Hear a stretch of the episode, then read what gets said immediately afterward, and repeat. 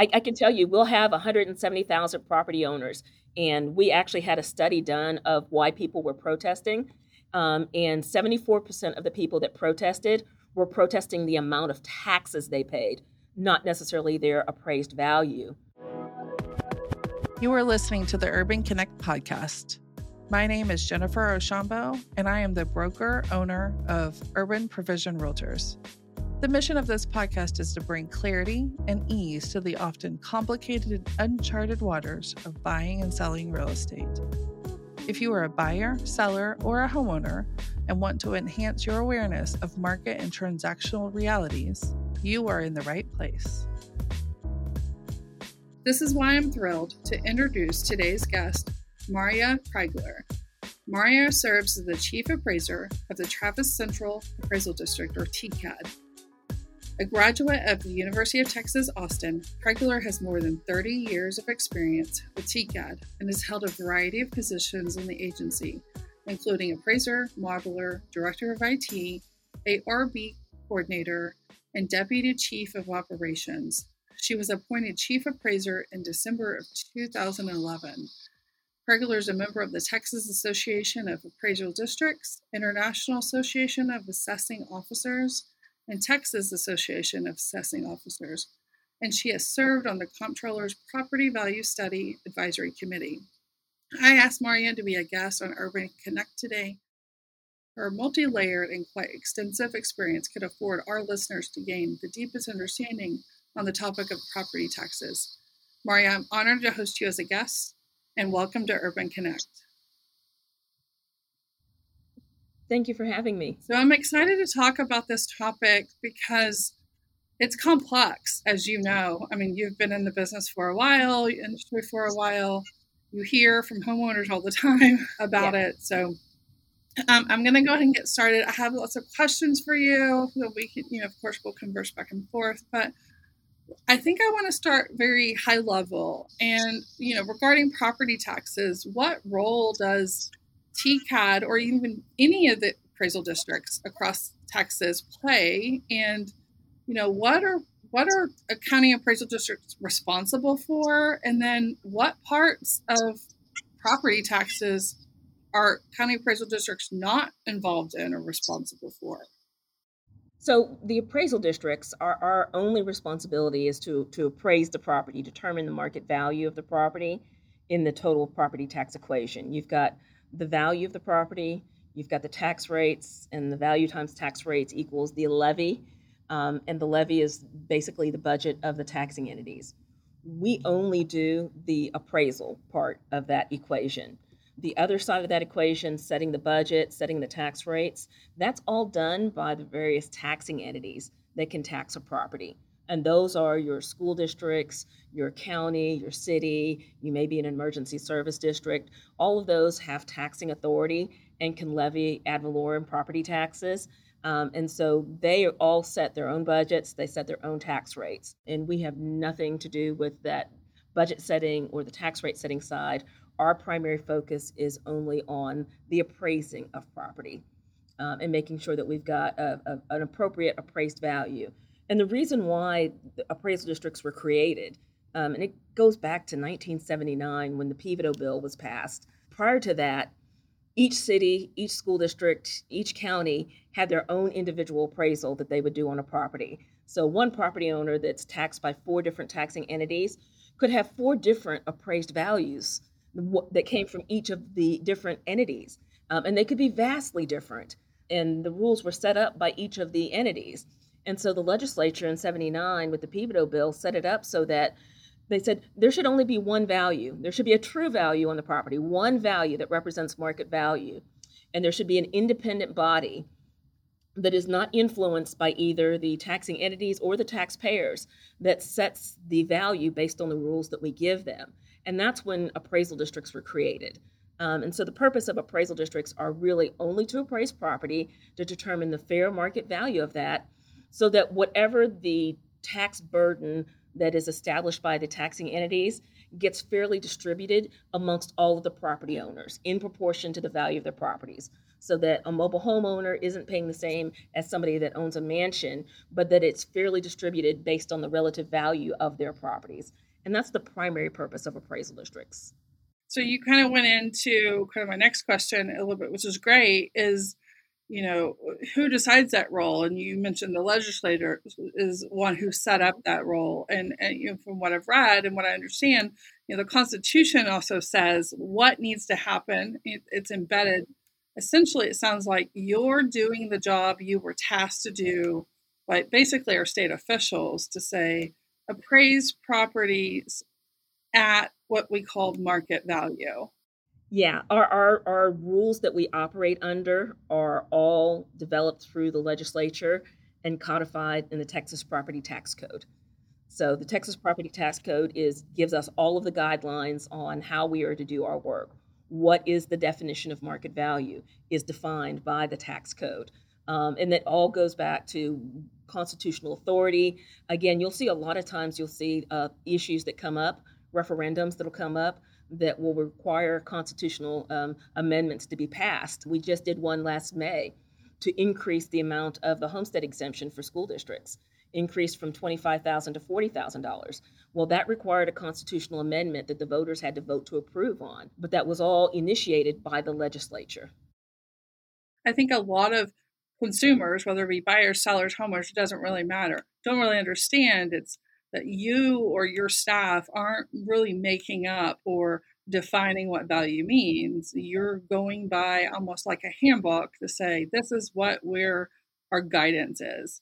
And, and the system is, is incredibly complicated and has just gotten more complicated as the years go by. There are multiple terms that property owners have to understand, and they are not always the same. Sometimes they are used interchangeably by people outside of appraisal districts, but they do not mean the same thing. And they all have different laws behind them and how they are calculated. Mm-hmm. Yeah, that's a good point, because it's just like in real estate and, you know, outside of real estate, terms can be a little bit different.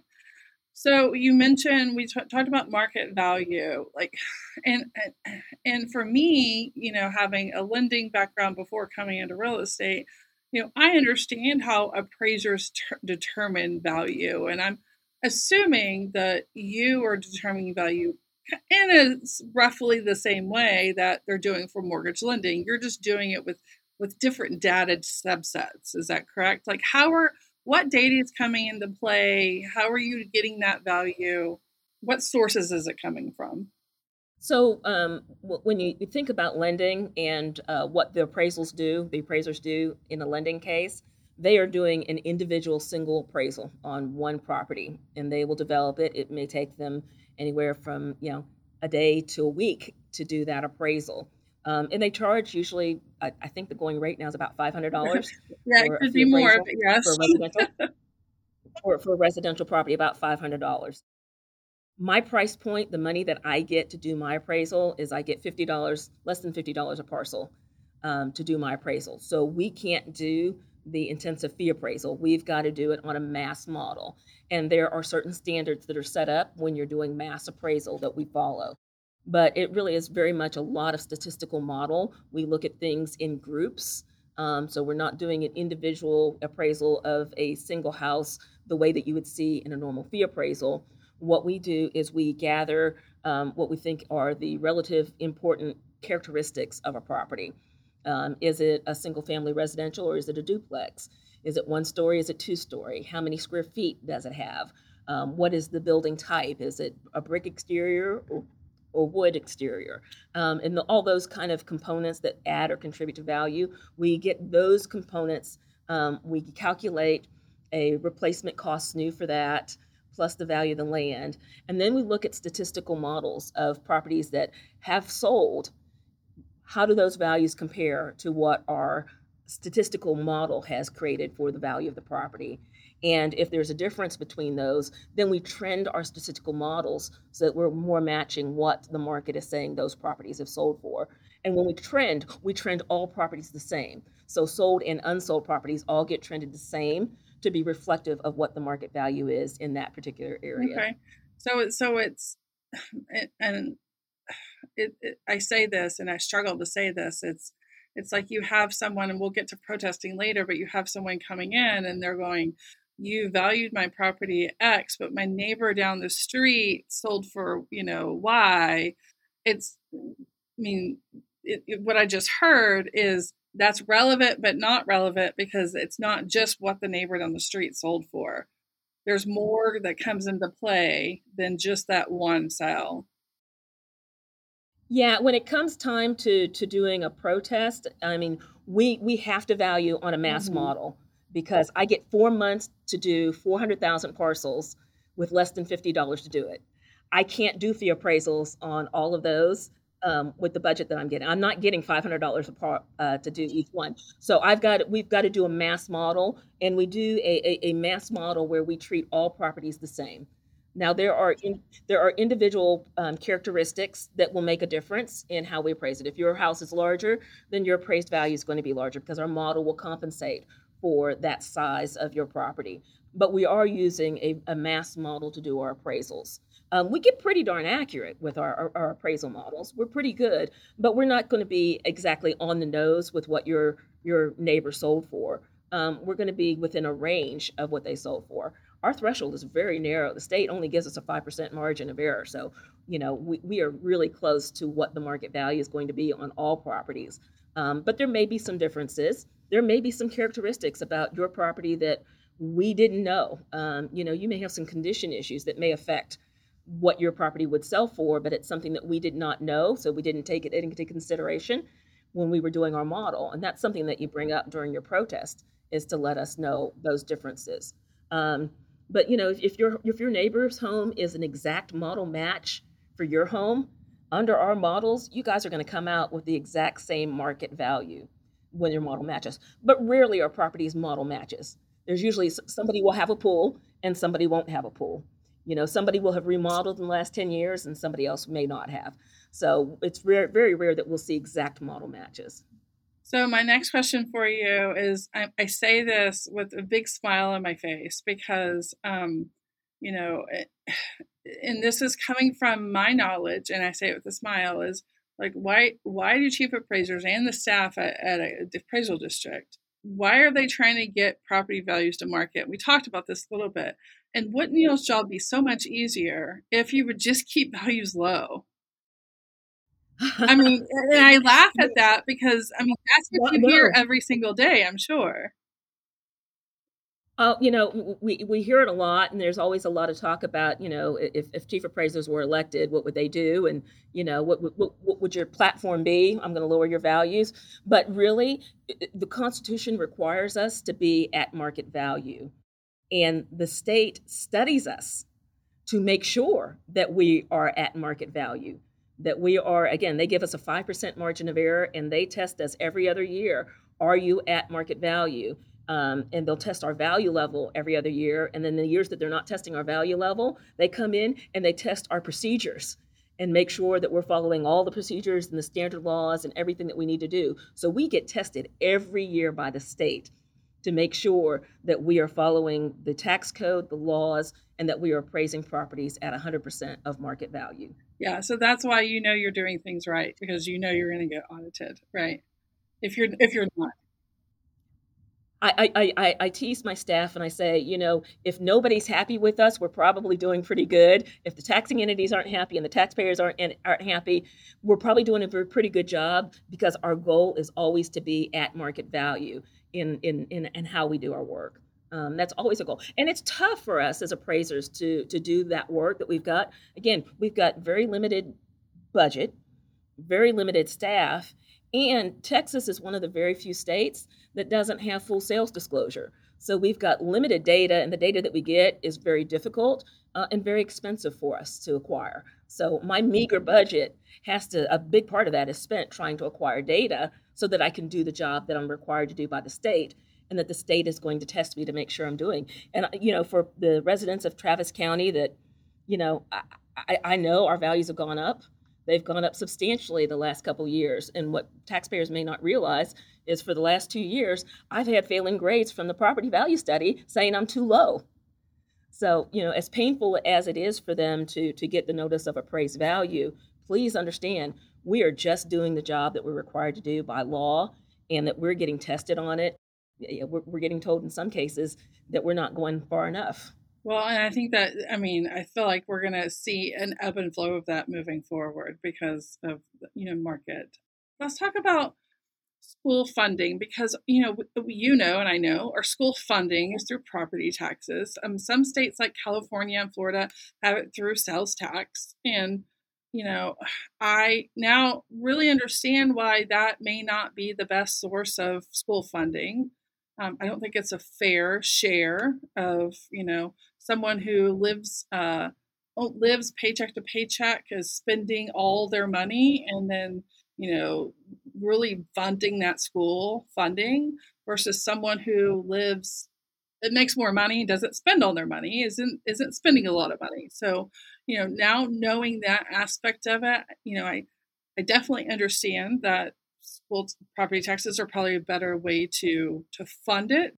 But let's talk about what would happen if we didn't raise our property taxes to to market values. And, you know, we all we all know cost of living, we need to pay our t- teachers.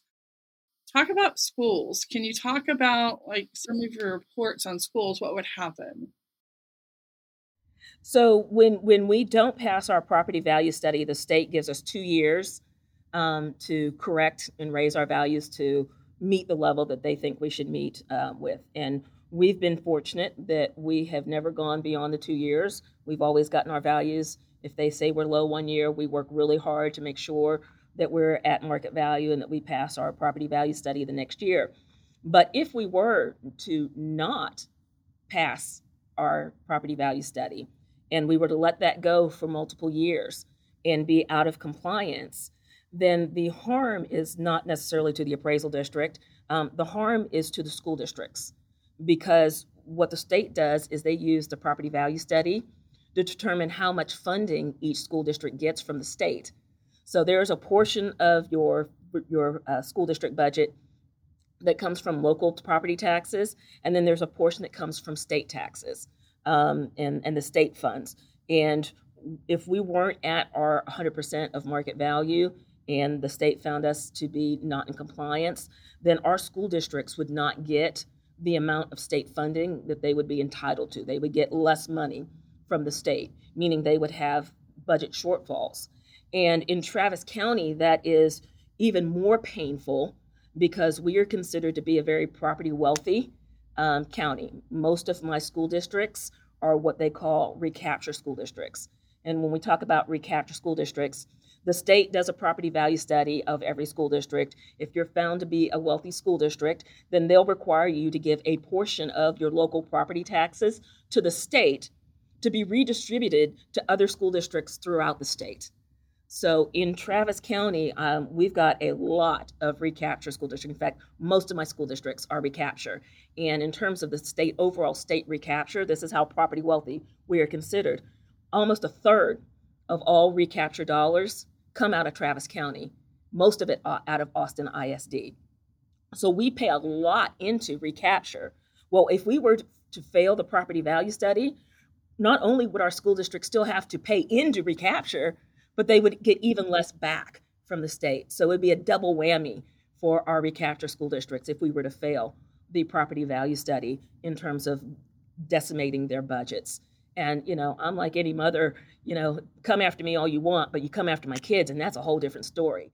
Okay, let's move to estimated values, protesting, property tax statements. You know, there's a cycle, as you know. We talked about earlier, you talked about earlier about four months. You have four months to assess properties, you know, small window. When does that kind of start? When does that end? When should homeowners start seeing that estimated valuation statement each year? And then when, you know, when do you start compiling that data? So we start um, our, our preparing our twenty twenty-three appraisal roll. We start that late winter of twenty twenty-two. And we start that by going out and doing our property inspections. Um, we're going out and we're measuring properties. We're checking the condition of the properties. But our assessment date is January first of each year. So we're appraising properties as of their state on January first. So if you are a, a new home under construction and you are only fifty percent complete on January first, then you will only be taxed as fifty percent complete um, because assessment date is January first. So we have from January first until we send our notices of appraised value, April fifteenth, to do our valuations. Again, notices of appraised value are the notices to the property owners that say, this is what we determined the appraised value of your property is. And we will give you, in your notice of appraised value, we'll give you both your market value and we will give you a net appraised value, which is a limitation value if you have a homestead exemption. And that all happens in April. So the market value goes out in the notice of appraised value in April. Taxpayers can review that, and they have until May fifteenth to determine whether or not they want to protest the market value determination made by the appraisal district. After May fifteenth, we start doing our hearings, um, the meetings, both informal and formal. And then by July twentieth, we have to certify overall values, meaning we have to complete all of those protests and have those values finalized and certified to the taxing entities so that they can start doing their budget process and calculating their tax rates, which they do in August, September, and then finally in October, bills are calculated, they go out, and they get mailed out to property owners. That's a, it's, a, it's a very long, detailed cycle, it sounds like. Okay. Yes. Yeah, yeah, lots of lots of steps in it. Now, through the protesting portion of it, as we know, uh, more people are probably protesting. Values have gone up in recent years, right? There's this big unknown of why, and um, big unknown of, like we talked about earlier, like how you uh, model or how you compare properties. But when someone is deciding to protest, whether they come in themselves or, I mean, if, if they're using a third-party company, they just hand it over and the third-party company takes it over. But if they're deciding to do it all on their own, um, what information is helpful versus what information is, I hate to say the word irrelevant, but I mean, what information is not going to help you get your your property uh, tax or value lowered? Because I would ha- I hate for the consumer to walk in the door and then realize they didn't do an accurate job. Well, I will say for our property owners, one of the big things for them to pay attention to, particularly given how much our our, our market has appreciated, um, you know, post-pandemic, we had, I can't even call it a boom, it was a, a supersonic blast um, of where market values went, where properties were selling for. Um, and so values went up quite a bit post-pandemic, but property owners that had a homestead have that benefit of that homestead limitation, and they get a net appraised value that is last year's net appraised plus ten percent. So right now, most homeowners have a huge differential between their market value and what their net appraised value is. So you can come in and protest market value, and maybe you get a reduction in market value, but it will have no impact on the amount of taxes that you pay because you, you didn't get below that net appraised. I mean, there's there's almost a fifty percent differential in many cases between what your market value is and what your net appraised is. So if you can't get below that net appraised, you are not impacting the amount of taxes that you will pay because it's the net appraised minus any exemptions is the taxable value that you get taxed on. So the first thing that we want to make, make sure that property owners look at is look at your market value and then look at your net appraised and determine whether or not it's worth your effort to come in and, and file a protest, because in many cases, it will not make a difference um, if you come in and protest. But if you feel that you need to protest, I mean, we welcome everybody to come in and protest. A lot of times property owners only file their protests because they want to see the data that we've got. And a lot of the, you know, the sales data that we get is confidential. We can't release it until we get a protest. So, you know, that protest is a trigger for us to be able to release all that data to the property owner. So, you know, file your protest, ask for the evidence packet. You get to see the data that we use to do your appraisal. Um, and that may give you some level of comfort once you get that information as well. Um, but when you come in to protest, I, I would urge property owners, um, it cannot be about, I can't afford the taxes, because appraisal districts, all we do is we appraise the property. Your ability to afford the taxes and what your ultimate tax bill is really a function of the budgets that are being set by the taxing entities and the tax rates that they set to fill those budgets. So our appraised values, as appraised values go up, the tax rate should come down so that we have a net neutral effect on the overall tax burden. It is only when appraised values go up and those tax rates don't come down as they should that you will see an increase in your taxes and the amount of taxes that you have to pay. I kind of say it's kind of like a reset button. You know, if appraised values go up, the tax rate gets calculated down. It's called a new no new revenue rate right now, because that's what it means. It means they're not getting any new revenue rate. That no new revenue rate is your starting point. And if they adopt any tax rate above that no new revenue rate, that's going to increase your taxes. So we are, again, the appraisal district is not supposed to be influencing how much ultimately you pay in taxes. It's only trying to distribute that tax burden fairly amongst all taxpayers. And you and you say that, and I saw on, my, in just example, my tax rate went down, you know, and my homestead, you know, only allowed ten percent to go up, but the tax rate went down. So yes, I had a slight increase, but the tax rate went down. So I'm paying a little bit less than I would have last year at the same, at a higher rate. So you're you're correct. Yeah, and in twenty nineteen, the legislature really um, made a lot of significant changes to how tax rates are calculated. It used to be that prior to that, um, the taxing entities could increase that tax revenue levy by eight percent, and that if voters disagreed with that, they would have to petition to get it put on a ballot, and then they could vote on whether or not they wanted to go above eight percent or not. In twenty nineteen, that changed substantially so that the threshold was lowered. The taxing entities can go up three point five percent now, and if they go above that three point five percent, it automatically triggers an election in November where taxpayers can get out and vote on whether or not they want to approve a tax rate that is higher or brings in more than three and a half percent of overall levy. Um, and so that's a, a, a fundamental change to the way the process works. Um, but I will say it's really important for taxpayers to participate and get out and vote. Those votes matter. Um, and so if you really don't want that tax rate to go up that much, you need to get out and you need to make your voice heard by voting either for or against it. Right, exactly. Because if you don't, then it's it's hard to say something, you know, against something that you haven't voted for. I, I can tell you, we'll have one hundred seventy thousand property owners. And we actually had a study done of why people were protesting. Um, and seventy-four percent of the people that protested were protesting the amount of taxes they paid, not necessarily their appraised value. But one hundred seventy-four thousand of them will show up at my office. You may see twelve show up at a budget hearing, or twelve may show up at a tax rate hearing. They do not participate in the other side of the equation that I would argue is probably, if not as important, maybe even more important to the total tax burden that they're yeah, going to definitely. pay. It's more, it's more important. And, and I can see an argument for, you know, as things cost more, as people need to get paid more, those budgets are going to have to go up. And, you know, effectively our tax rates could go up, like you say, in the future as a result. So let's dial back to, I'm going to call it our anomaly, our, anomaly, our, our market, our pandemic market. We had these shortages. We, but let's even go back further, like two thousand eleven to sixteen, you know, that market, I thought it was crazy. People were paying thirty to fifty thousand above list price. And it's like, please don't do this and don't sell in a couple of years because you might not be able to sell. Right.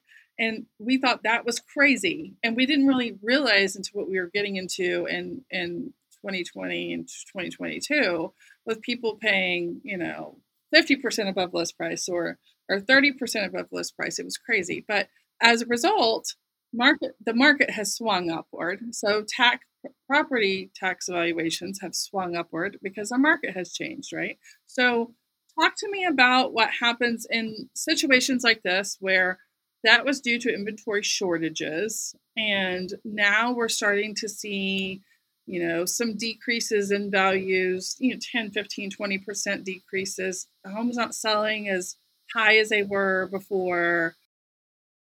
And I saw this back in oh six where we had an upward and downward, you know, trend for property taxes. But will homeowners start to see in the next year or two that downward cycle? Or how long does it really take because of your big model for, for people to see that trend? So we're going to analyze the data every year. We're going to look at our market data to see what are properties selling for and where we may need to go um, and how we may need to trend our values um, either up or down, and we're going to follow the market. The work that we do at the appraisal district is always retrospective. We're not predicting what's going to happen in the future. We're looking at what has already happened and then making a determination for January first based on that historical data of what property values may need to be. What we're seeing, you know, just over the, the span of this last year, um, we are seeing some changes in the market. We are seeing that things are taking many more days to sell. They're not saying, you know, selling the same day that they get listed, um, but now I think the average is, is about a month um, days listed, and we are seeing more of a normalization in terms of sales prices. Now, we still had quite a bit of an upward swing the early part of twenty twenty-two, and now it's swinging back down. Again, our assessment dates year, year over year is January first to January first. Making that comparison, um, we're seeing that it's going to be, you know, probably for many people, a flat market. For some people, it may be a down market. There may be some isolated pockets where the market's still pretty good, um, and they may see a slight increase. But overall, we're not seeing dramatic swift, uh, swings um, in, in the market values. Um, we don't anticipate that there would be a huge swing um, based on the data that we've seen in terms of sales. You know, the average sales price is still o- up year over year. But again, you, we're still analyzing that fourth quarter data. And we still want to look and see a little bit of that first quarter of twenty twenty-three to see if there's any real trends that we can, can see and model after. But yeah, yeah, if the market goes up, we're going to follow it up. If the market goes down, we will follow it down. Our values after the Great Recession, two thousand eight, two thousand nine, it hit us a little bit later um, than it did the rest of the nation, but our values went down in two thousand eleven. And I anticipate we may see some areas where the values may go down this year in twenty twenty-three. The problem that we have for property owners that have a homestead exemption is that they had a great benefit of that homestead exemption last year, and that their net appraised value may be three hundred thousand dollars, but the market value was six hundred thousand dollars. Next year, their net appraised value may go up to three hundred thirty thousand dollars because it's limited. It can only go up ten percent. Your market value may come down to five hundred thousand dollars, but you're still going to see an increase in your taxable value because that net appraised calculation is still ticking up until you catch up with your market value. So even though we may drop market values, a lot of homesteaded property owners aren't going to see a decrease in their net appraised value because their net appraised value is not going to be less than Uh, or more than their market value. They'll see the biggest shift, whether it be investor or second home or whatever. Exactly. And, and that calculation of net appraised, that limitation calculation, that's a state mandated calculation. I have to do it every year. I don't have a choice. I've got to do that calculation every year. So I can't just decide not to recalculate net appraised. That's going to be an automatic thing that the state requires us to do. Okay, so let's talk about exemptions. I know there's a plethora of exemptions. There's disabled, there's some military exemptions, there's some over sixty-five exemptions, but I just want to focus on homestead for a minute because um, most of our homeowners who are listening who bought before a recent change I'm about to speak about, remember they could not They could not uh, file for their homestead exemption until the next calendar year. They had to be an owner on twelve thirty-one. Then they had the first four months of the year to file their homestead exemption. That's the old way of doing business. Now it seems like a possession change.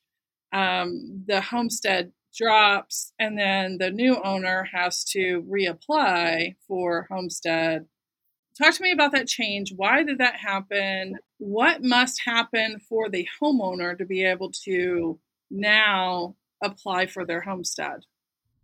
Okay, so that was new legislation um, in the twenty twenty-one session, and it really was targeting to give homestead exemption benefits to first-time homeowners, new buyers, allowing them to start claiming their exemption as early as possible.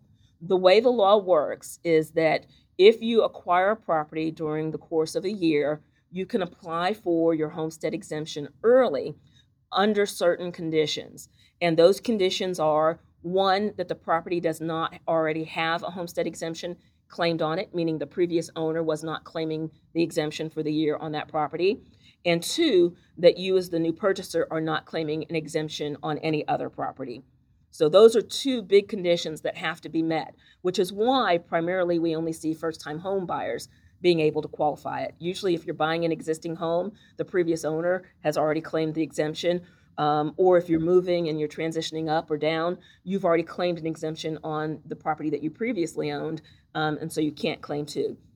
But if those two conditions are met, you can claim the exemption early.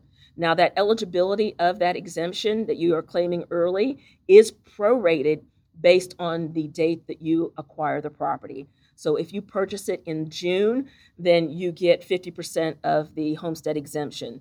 Um, and again, it's based on the date that you acquire and start occupying the property.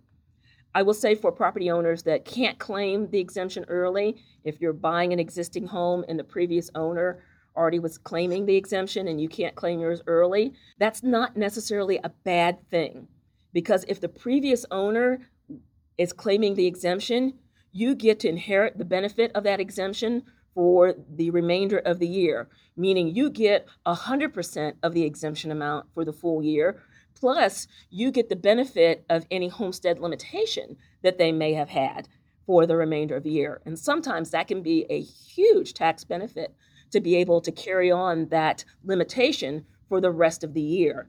You as a new owner would qualify for the exemption on January first of the next year, and that would set the base year for your homestead limitation, because homestead limitation resets with each new owner, and it resets the first January first that you own a property. So if you purchase a property in June, your homestead limitation doesn't actually kick in your first January first, sets your base value, and then you see the benefit of that ten percent calculation the following year. So there is a delay in the benefit of that limitation. So it sounds like there's no mad dash for, let's say someone's buying a resale property, a property, like you said, owner-occupied, they're buying it from somebody else. There's no mad rush to go get your driver's license changed to be able to file your homestead exemption, because you're still going to maintain that exemption for the remainder of the year.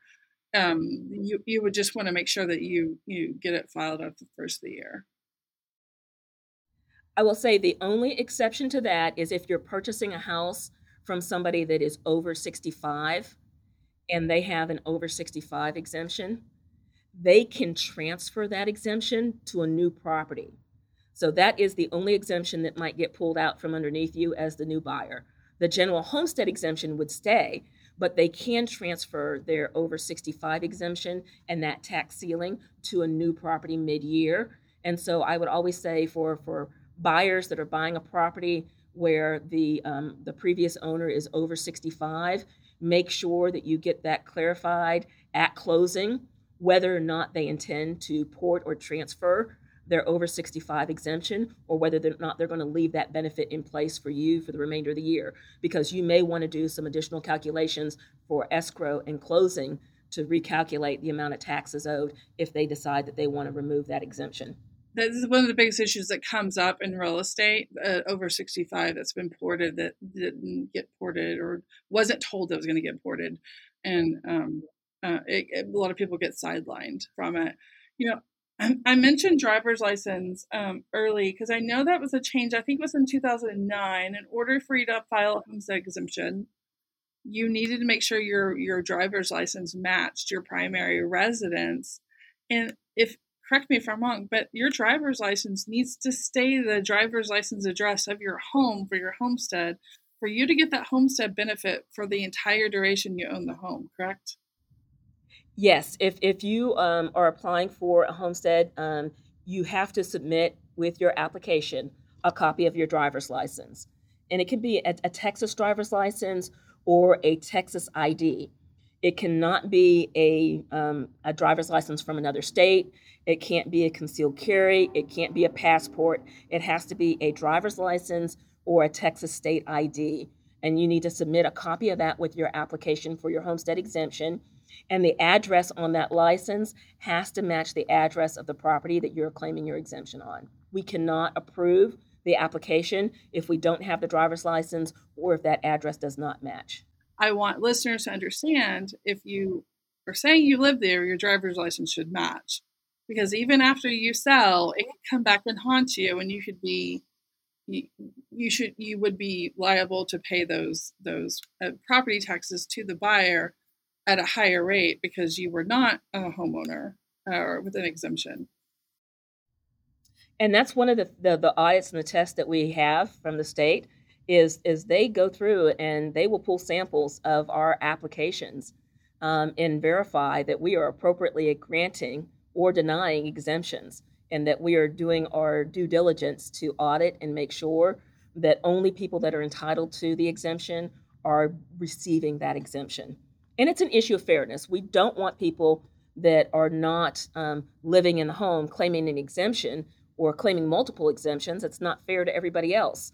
Um, you know, that tax burden that they're not paying gets passed on to everybody else because they're cheating the system. So we want to make sure that we're doing our best to, to be as fair and accurate as possible.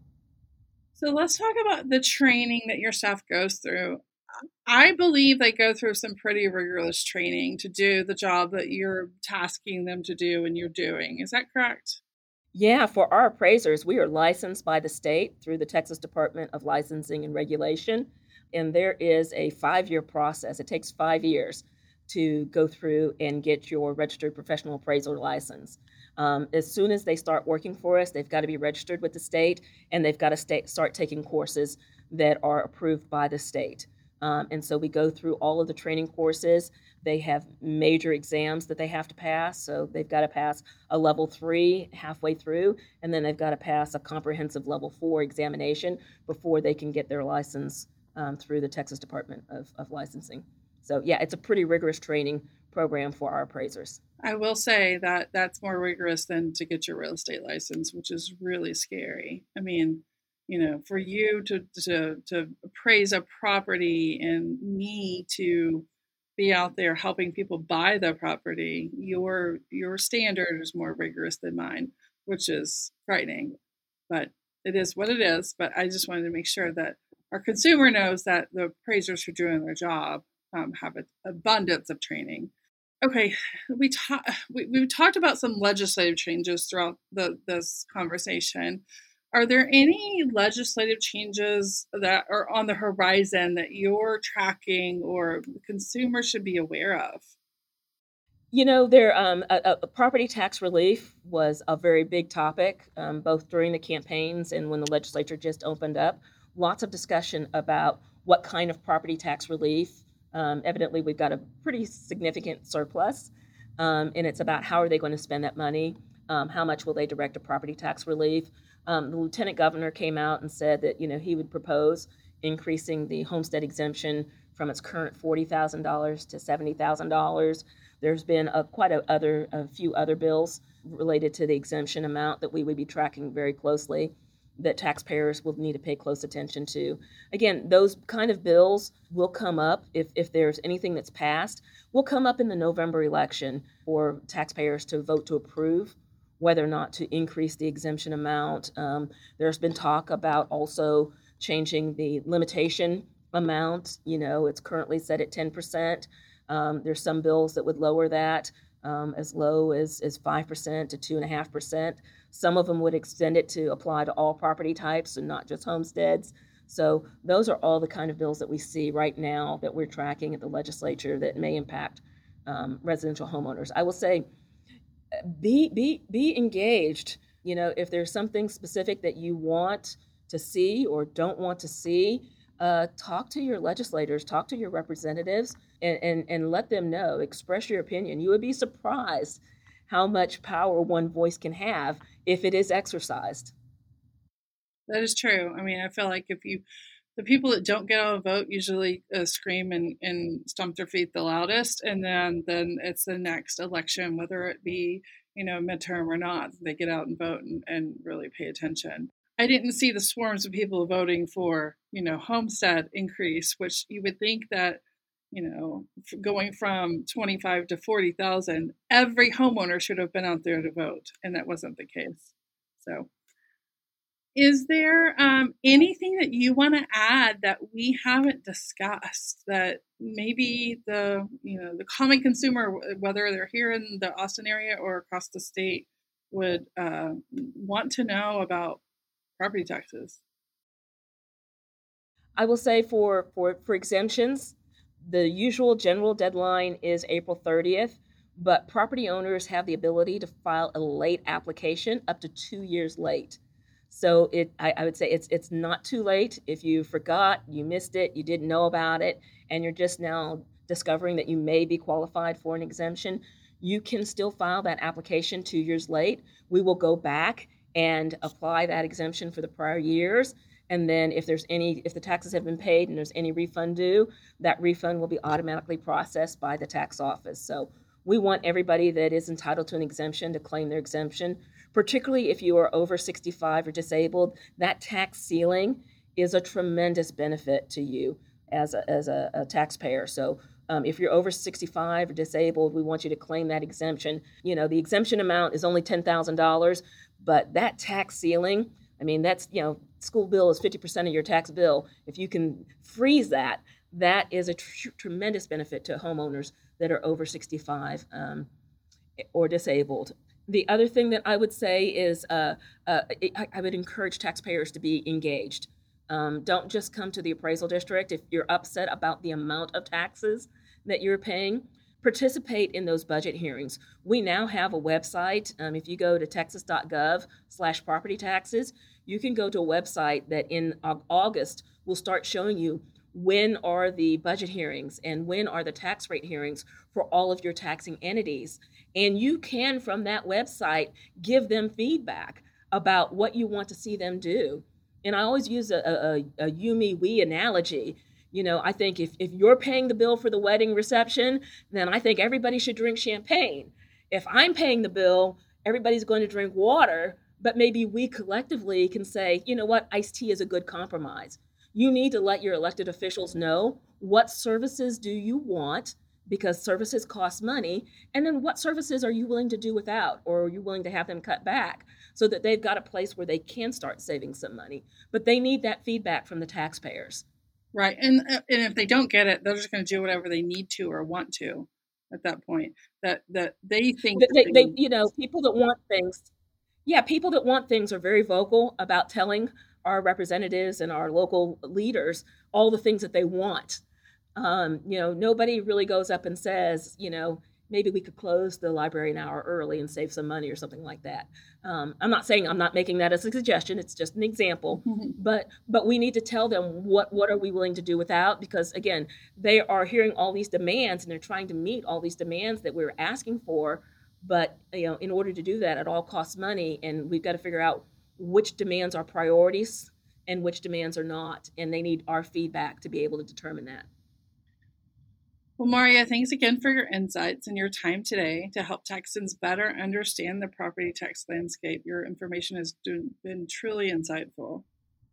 Oh, thank you for having me. I've enjoyed it. So before I wrap, I wanted to give you a little sneak peek on the next episode where I, I converse with Mark Sprague, an economist and real estate and financial development analyst with Independence Title.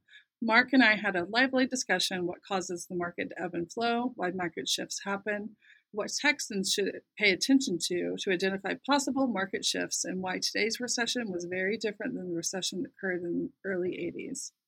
Thank you to everyone at home or on the go for listening. If you find this show helpful, please hit that follow or subscribe button. It does wonders for the show and allows more people to find Urban Connect organically. If you have questions about anything we've talked about, please drop me a line at Jennifer at Urban Connect Podcast. I read every email I get, whether it's an episode idea or a guest recommendation, or just a simple note. I'd love to hear from you. I'm Jennifer Archambeault, and I will see you on the next episode.